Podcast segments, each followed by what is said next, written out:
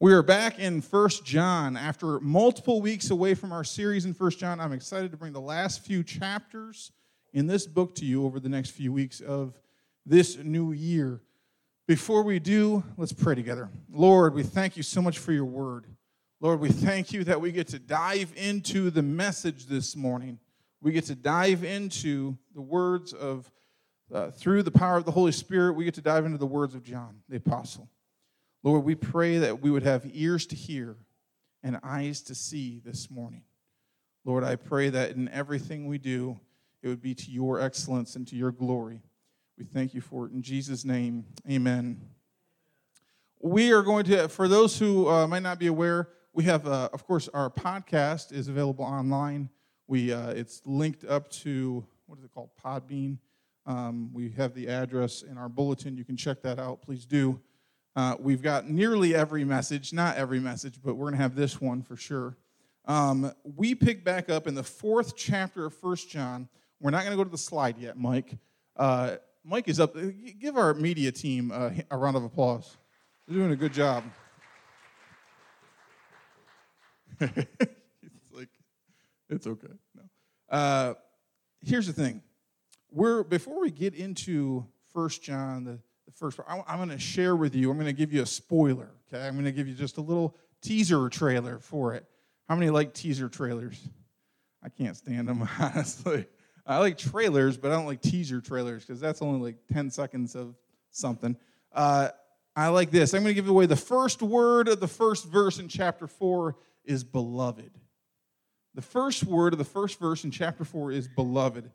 Here's the thing before we get into anything else, I want to remind you that John loves the church, right? John loves the church and he loves those in it.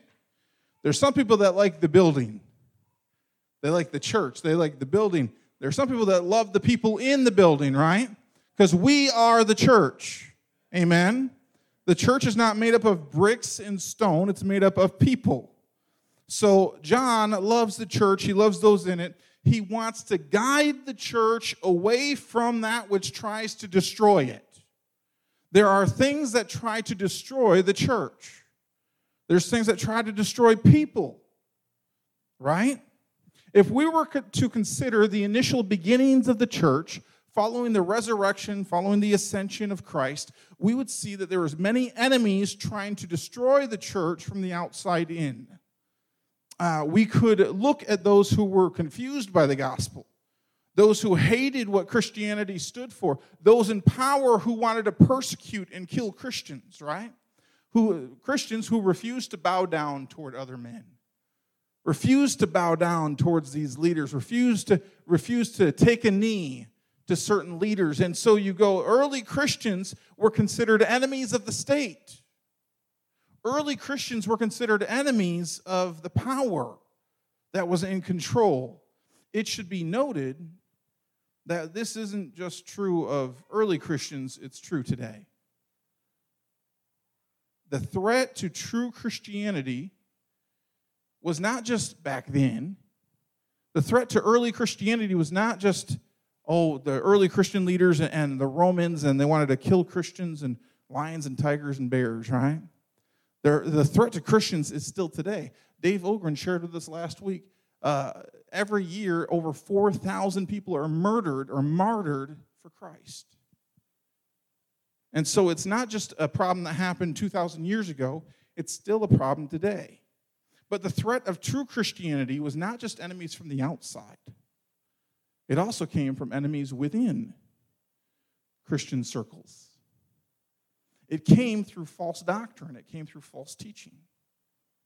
When John addresses the early church, he reminds them first that he loves them. I like that. He first says, Hey, listen, I love you. And then he charges them hold fast to the word of God. Hold fast to God's word. For the first message of this new year, let me start off by saying this I love you guys. Amen. I love you. I don't always like you. Right? Come on. How many, how many are married? You know what? I love you, but I don't, I don't have to like you right now. No, I, I love you guys. You're, you're my church family. You're my, you're my family. And, and the thing is this I don't love the church because of the blessings that it gives me. I don't love the church because, listen, I am in awe and thanks of the blessings that you give me and my family. I'm not in this. I, don't love it just because uh, this is where I draw a paycheck from, right? I don't love it because, I don't know, we get to set up tables every once in a while. And we get to have brunch and we get to have Christmas and we, get, we, we do all the things we do together. That's not the reason I love it, right? I love the church because God has entrusted me, an imperfect man, to help lead and guide us through this walk called faith. I love that God has given me a gift, and that gift is you guys. That gift is the people in this church. The Apostle John, in writing this letter to the church, is showing how he loves them. And he loves them enough to guide them and correct them when necessary. I want you to say those words say guide and correct. How many are ready for some guidance and correction this morning? Oh, are you ready?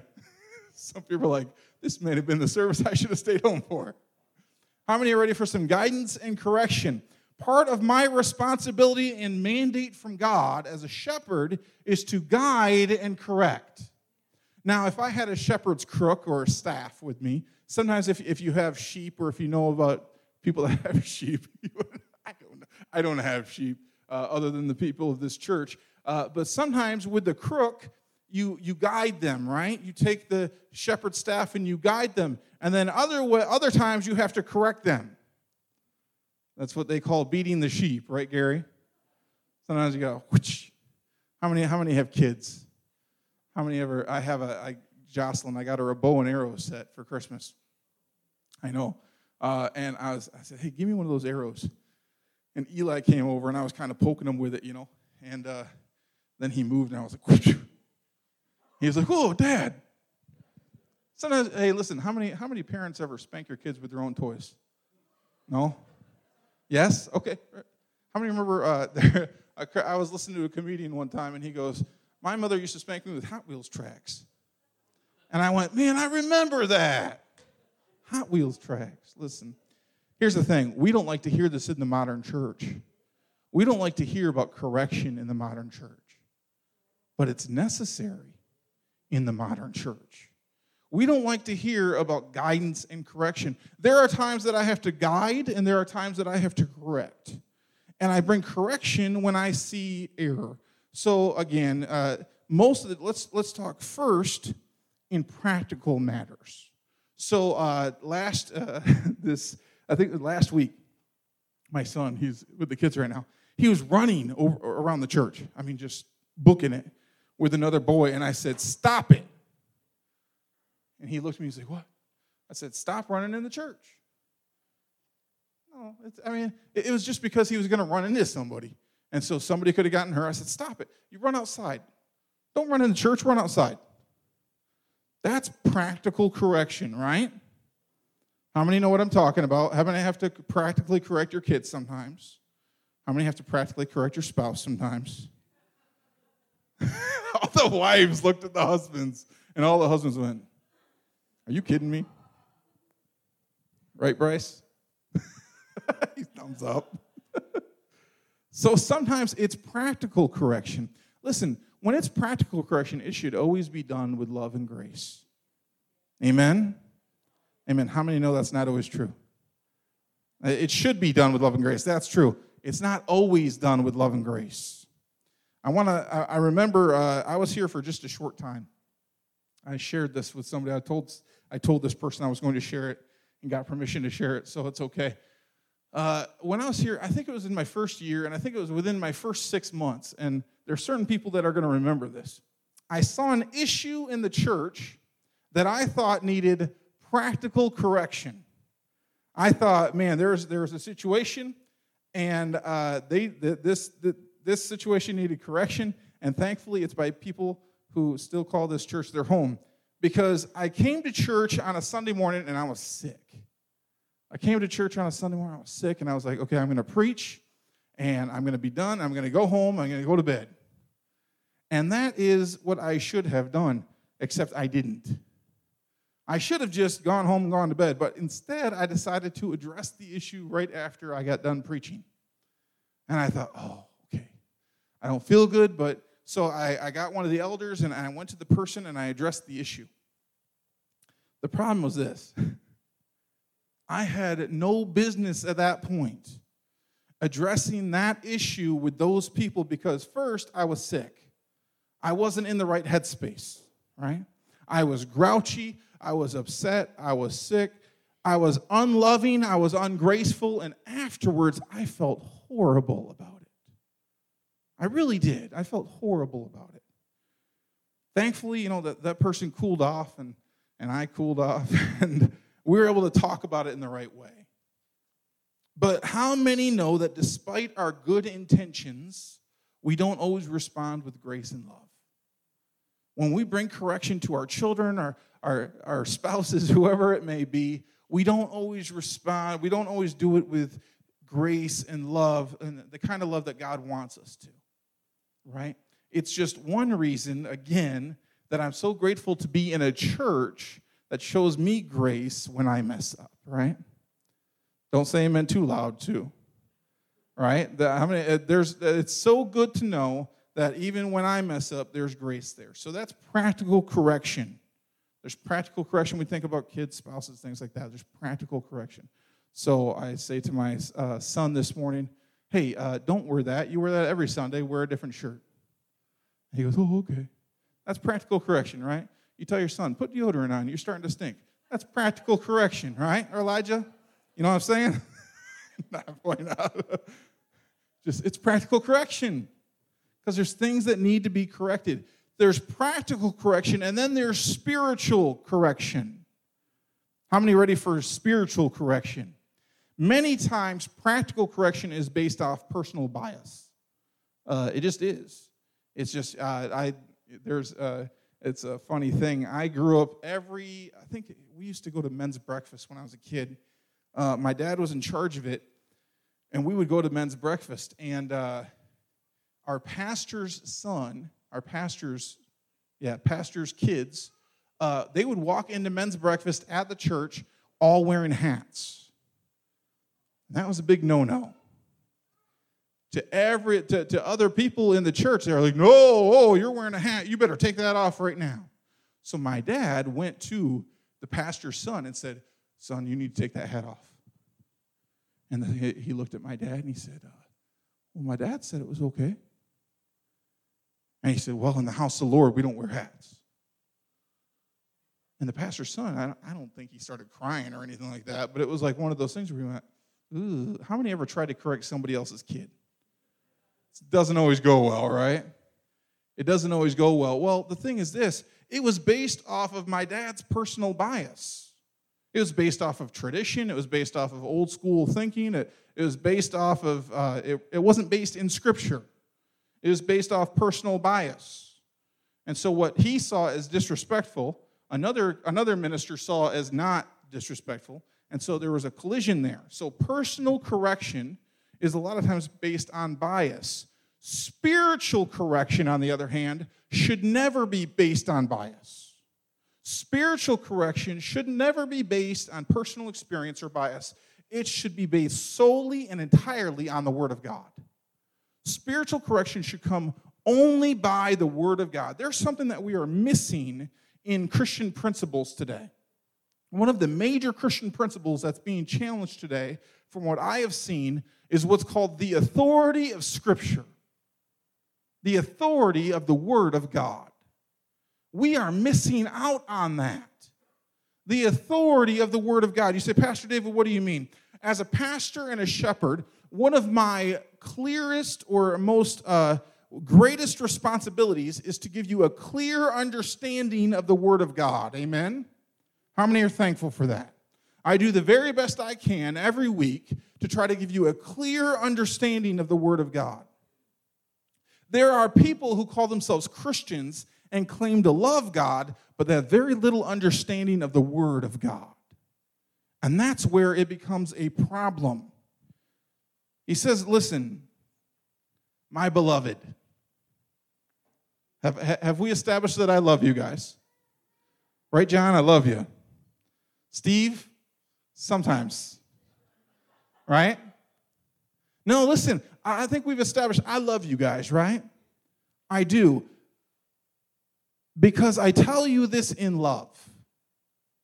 If the Bible is not the central authority in what you believe, follow, and have faith in, then you are lost in, in following something other than Christ.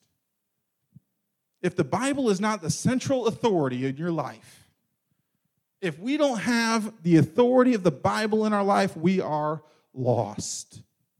We have practical correction, we have spiritual correction, and in, in personal correction, some, usually it's minor things at stake, right? I mean, once in a while, it's major things, but for the most part, it's minor things. In spiritual correction, major things are at stake. We're not talking about Christian, you know, debates or gray areas. We're talking about black and white areas where spiritual correction is needed. John starts out in chapter 4 with beloved. He says, I love you guys. You're my beloved. And then he continues with these words. Go to the next slide. It says this in verse 1 through 3 Beloved, do not believe every spirit. Say every spirit. But test the spirits. Say test the spirits to see whether they are from God for many false prophets have gone out into the world. By this you know the Spirit of God. Every spirit that confesses that Jesus Christ has come in the flesh is from God, and every spirit that does not confess Jesus is not from God. This is the spirit of Antichrist. Say Antichrist. This is the spirit of Antichrist, which you heard was coming and now is in the world already. It is in the world already. It says, Do not believe every spirit, but test the spirits to see whether or not they are from God. For many prophets, many false prophets have gone out into the world. Not every person who claims to be of Christ is actually of Christ. Not every person who claims to be of the Spirit is actually of the Spirit. Not every person who claims to have a word from God is actually giving you a word from God. John tells us test the spirits. It's what we're called to do as Christians. Now, listen, I want to say in those days, in that culture, there were many false teachers who were trying to sow seeds of deception and saying one of two things. The first thing they would say is this Jesus wasn't God. He was just a man. He lived, he died as a criminal, he was just a man. Then there was a second thing that was trying to be pushed into the church, and that was this Jesus wasn't a man, he was only God. And you say, well, wait a minute, what's wrong with that? That takes away from the humanity of Christ from Christ stepping down into our humanity and taking on this skin coat we call a body, right? So, Christ, uh, John refers to these false teachers as spirits, and there's a reason why.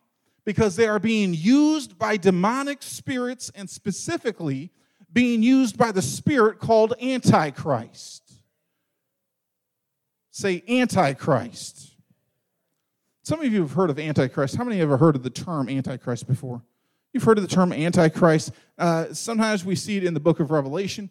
Sometimes uh, when people talk about the end times, uh, how many there's movies. Uh, I think there's some really not good. You should never see them type movies uh, that go into Antichrist. And what are some famous ones? Uh, the, there are certain ones I, I don't know because I haven't seen, but is the Antichrist talked about in, in The Exorcist? Yeah, Rosemary's Baby, stuff like that, right? Those horror movies. All you people that've seen these movies, I don't know. there's people shaking their head. no, listen.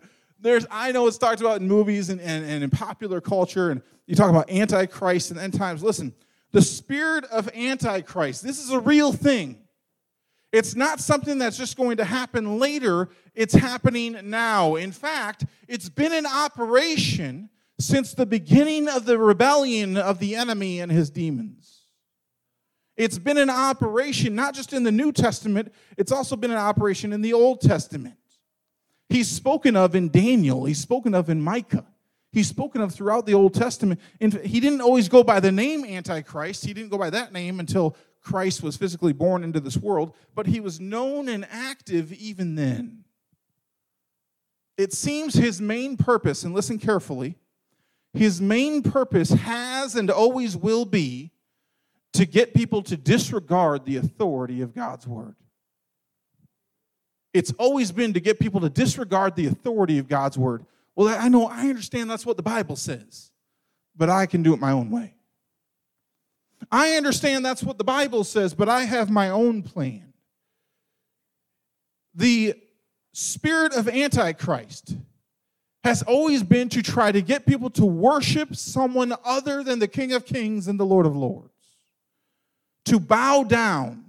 I like what one minister says. He says this The Bible teaches there are many antichrists, and we can find types that exhibit his nature in different men in history.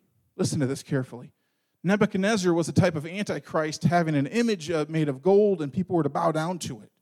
Haman in the book of Esther was a type of antichrist making a law for the Jews to bow down to the king.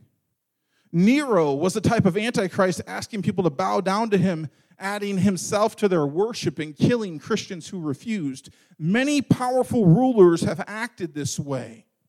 Genghis Khan, Stalin, Hitler, these are examples of antichrist. John has said, You've heard it was coming, and now it is here already. When we think about Antichrist in today's culture, in modern culture, let's talk about some examples. The spirit of Antichrist today. First example I would have for you is uh, they're pretty easy to recognize.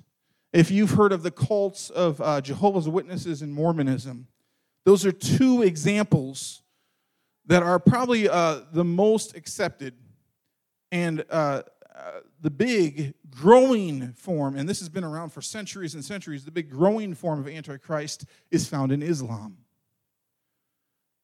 Is found in Islam. You say, no, no, they're, they're such good people. There's so many good people that are, that are Muslim or they're Mormon or they're Jehovah's Witnesses. Listen, Muslim belief says that Jesus was a great prophet, but he's nothing more. Mormon belief says that Jesus and Satan were spirit brothers. That Jesus, uh, that he went down to the Aztecs and he did all he, he did all sorts of things down there after his time in Jerusalem. Jehovah's Witnesses go into a whole different set of things. Listen, these belief systems were founded based on doctrines of demons. Are you hearing me this morning? They were found on doctrines of demons, and those who follow them are being led to hell. Now, we don't like to talk about that in the modern church.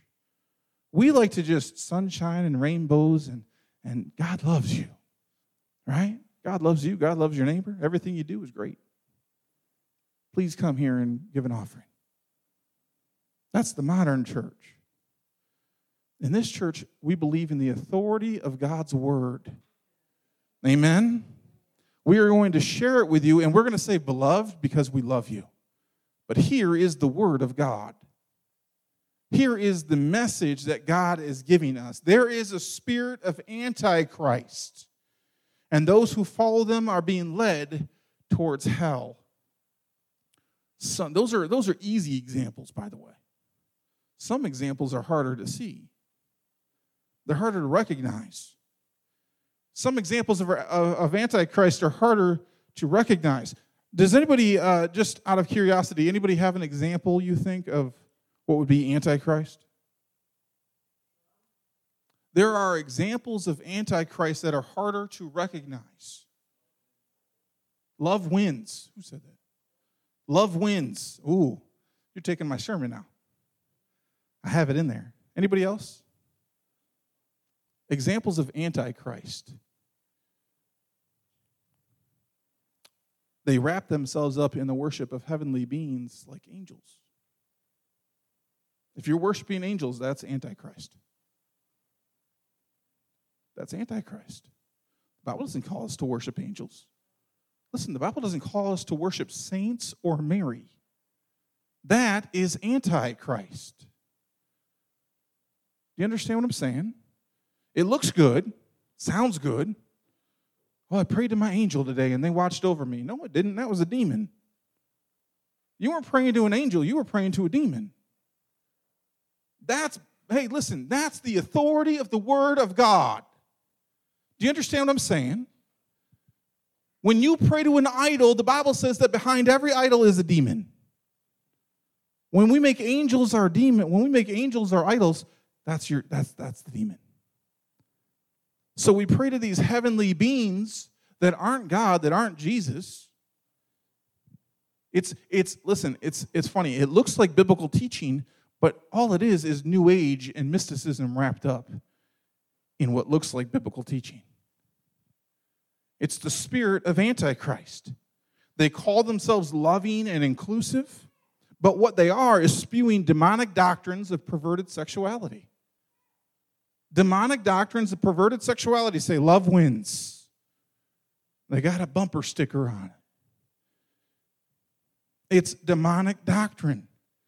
Listen, here's the, here's the hard thing because sometimes they present themselves as Christian, sometimes they present themselves as Jesus. But in reality, they are leading people away from the Bible and away from Christ. I know people who are involved in these cults and false religions. I know people, listen, it gives me no satisfaction that they are deceived.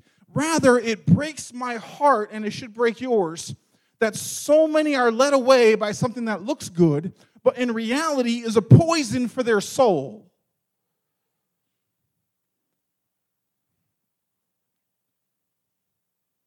And there's some things that there's so much gray area now. You say, well, is this good? Is this not good? Is this Christian? Is this not Christian? Is this led by the Holy Spirit is it led by a different spirit? And that's where we have to have called, what's called discernment. Amen? I think Christians a lot of times are missing discernment. Remember, I love you.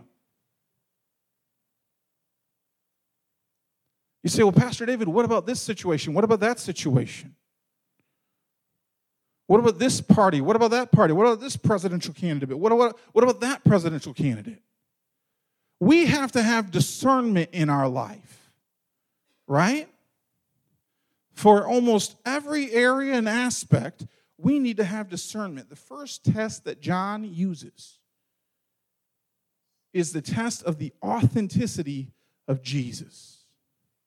Now, I want to keep in mind there are other tests, right? We, we understand there's other tests, but this is first and foremost. By this you know the Spirit of God. Every spirit that confesses that Jesus Christ has come in the flesh is from God, and every spirit that does not confess Jesus is not from God. This is interesting. I like what David Guzik says.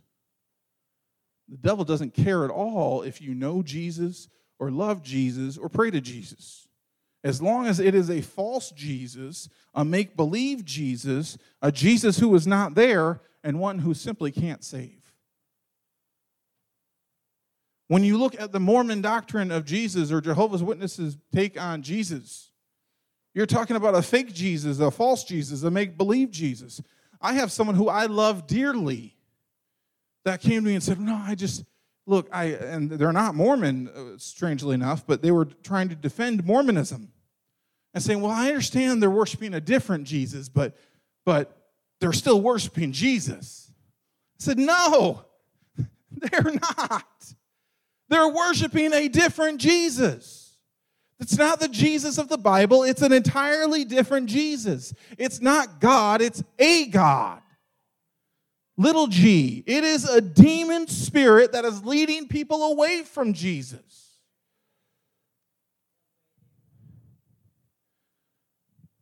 There is a spirit of Antichrist, listen to this, running rampant in this world, running rampant in this country, and many times we see it try to sneak into the church. If it can get you to bow down and worship someone other than the true Christ, it is by definition antichrist. Pastor David, we're getting into some pretty deep stuff for the first message of the year. We are. I'm okay with that. Are you okay with that? Listen, we don't want just baby food and yogurt, right? Come on. How many, how many know that's what babies eat, right? Sometimes we need some milk or we need some meat. Sometimes we do need milk too, right? That's why I say beloved. And then we jump into the meat, right? Listen, Pastor David, what can we do? Pastor David, what can we do? Uh, how, how do we ensure that this doesn't happen to us? Pastor David, should we be worried? Verse 4. Go to the next slide. It says this Little children. I love the wording John uses here because, again, he's just, it's like a father. Little children, my dear children, you are from God and have overcome them. For he who is in the world, who, he who is in you is greater than he who is in the world. Somebody say amen to that. They are from the world, therefore they speak from the world, and the world listens to them. We are from God. Whoever knows God listens to us. Whoever is not from God does not listen to us. By this we know the spirit of truth and the spirit of error. He who is in me is greater than he that is in the world. Amen.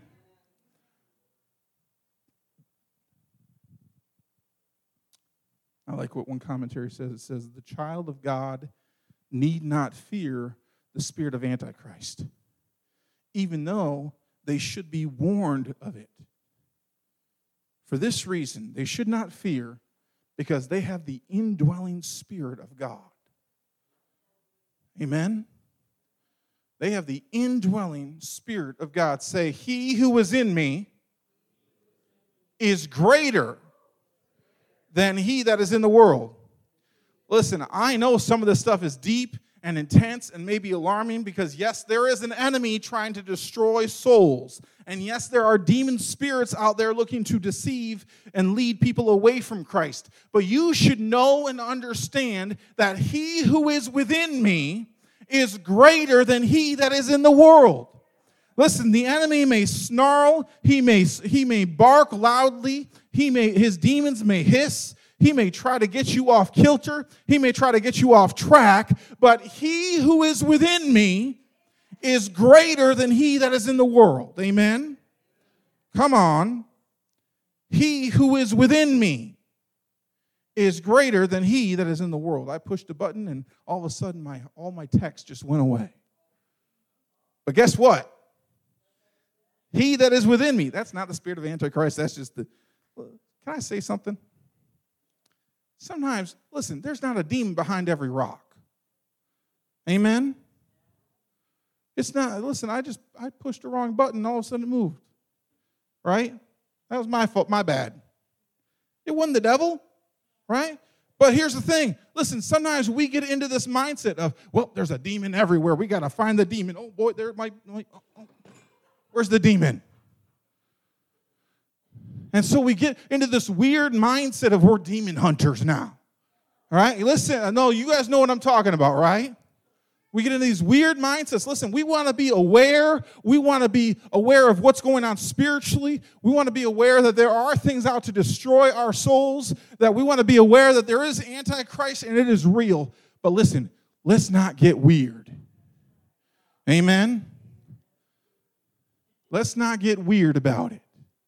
Let's be aware of it. We pray against it. We fight not against flesh and blood, but against principalities and powers. Amen? And so we aren't going to get strange about it or weird or just, where's the demon today? Where's the demon? I got to find the demon. I got to find the. It's not that hard to look. Turn on TV. You'll see it in a few seconds. Listen, we know these things are out there. We're aware of these things are out there but we're not going to get weird about it, right? Sometimes we get so heavenly minded, we're of no earthly good. But he who is within me is greater than he that is in the world. Amen? Man, he that is within me. I like this. Listen, demons may hiss at you. how many these guttural bellows of evil? These guttural bellows that, that harass you, they, they may tempt you, they may mock you, they might depress you. Listen, but greater is he that is within me than he that is in the world.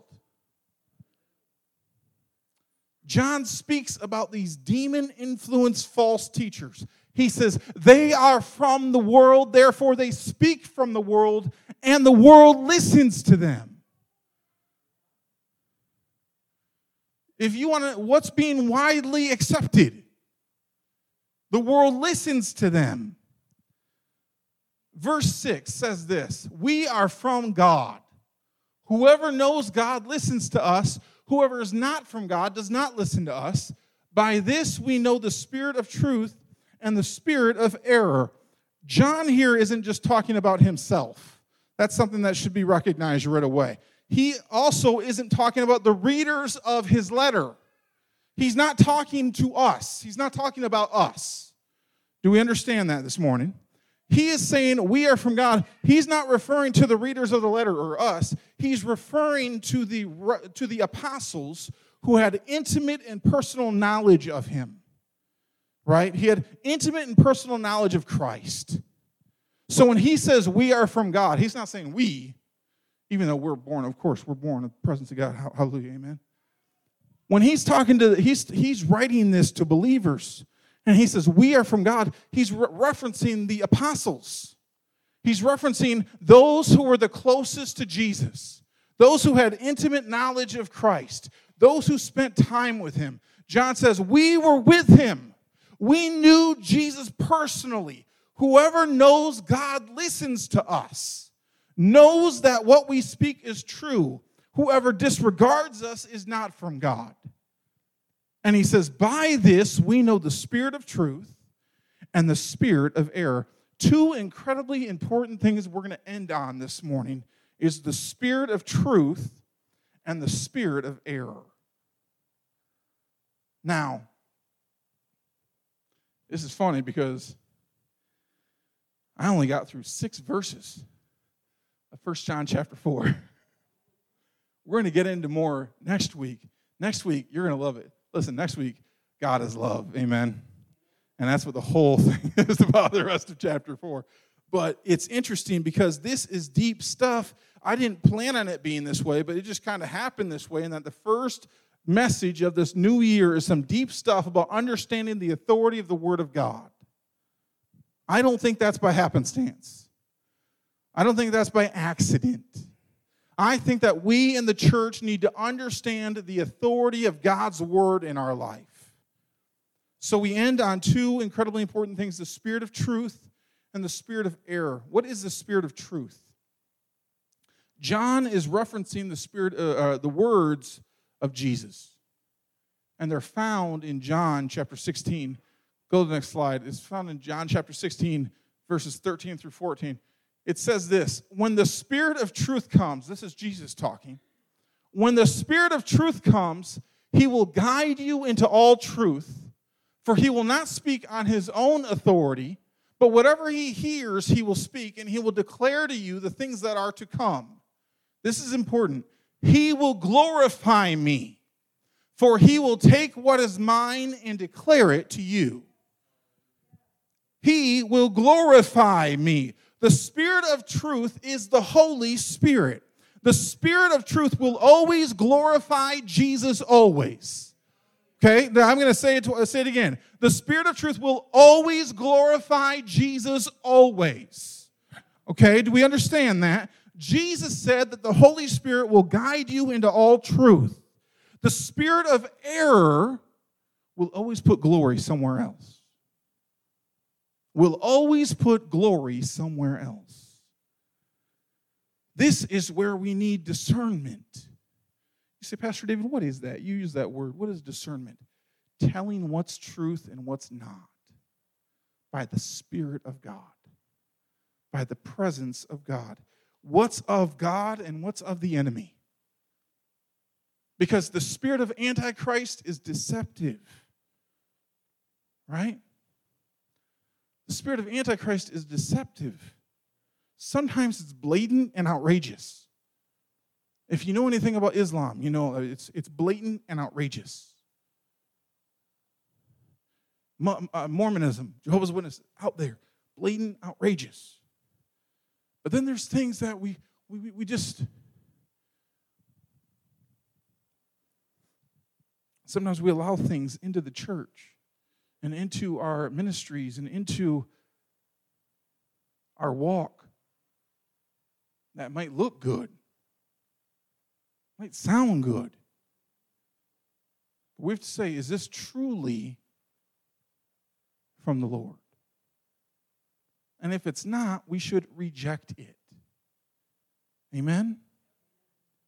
Because there are dangerous things. Bible says it's the little foxes that spoil the vine.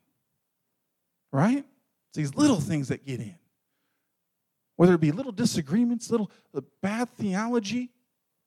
There was, for a time, it had to do, I'll give you an example of this. It had to do with the songs that were being sung in churches.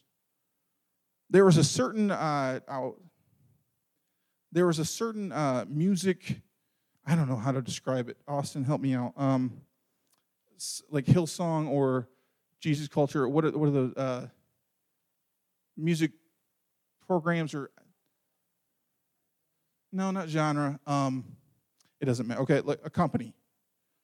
So there was a certain company that was, and I'm not talking about Hillsong or Jesus Culture or anything like that right now, but there was a certain company, this was in the 90s, that was putting out Christian worship music, putting out church Christian worship music with really bad theology.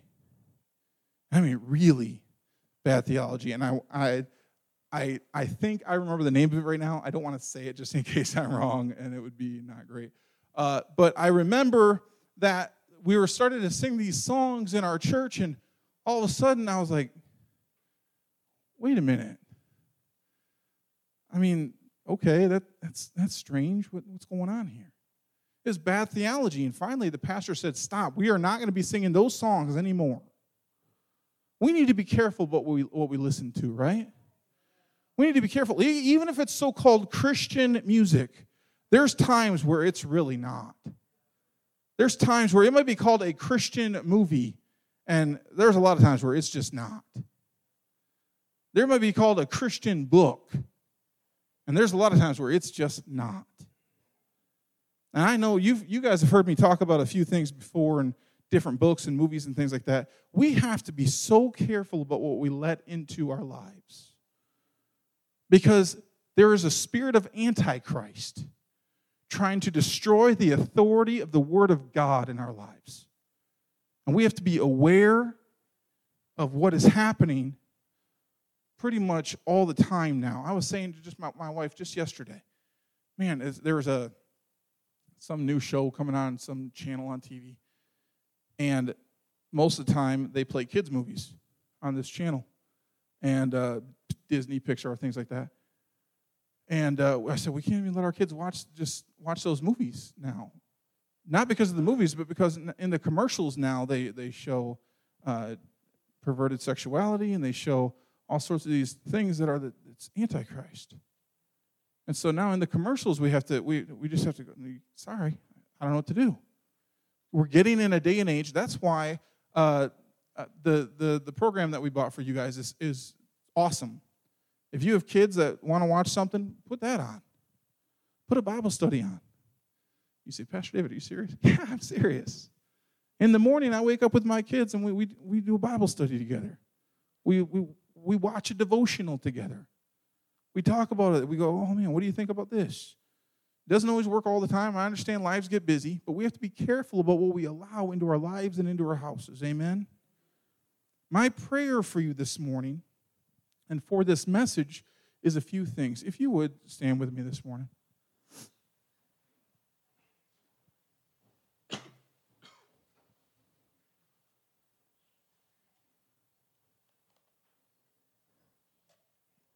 My prayer is for a few things. And it's this. Let us pray together. Lord, I pray that you would give us a renewed understanding of the authority of your word. Let us follow it in truth and understanding. Lord, I pray in 2020 that you would cause us to fall in love with your word again. Lord, please give us clear discernment. In a world filled with so much gray, let us test the spirits and discover what is light from darkness. Lord, let us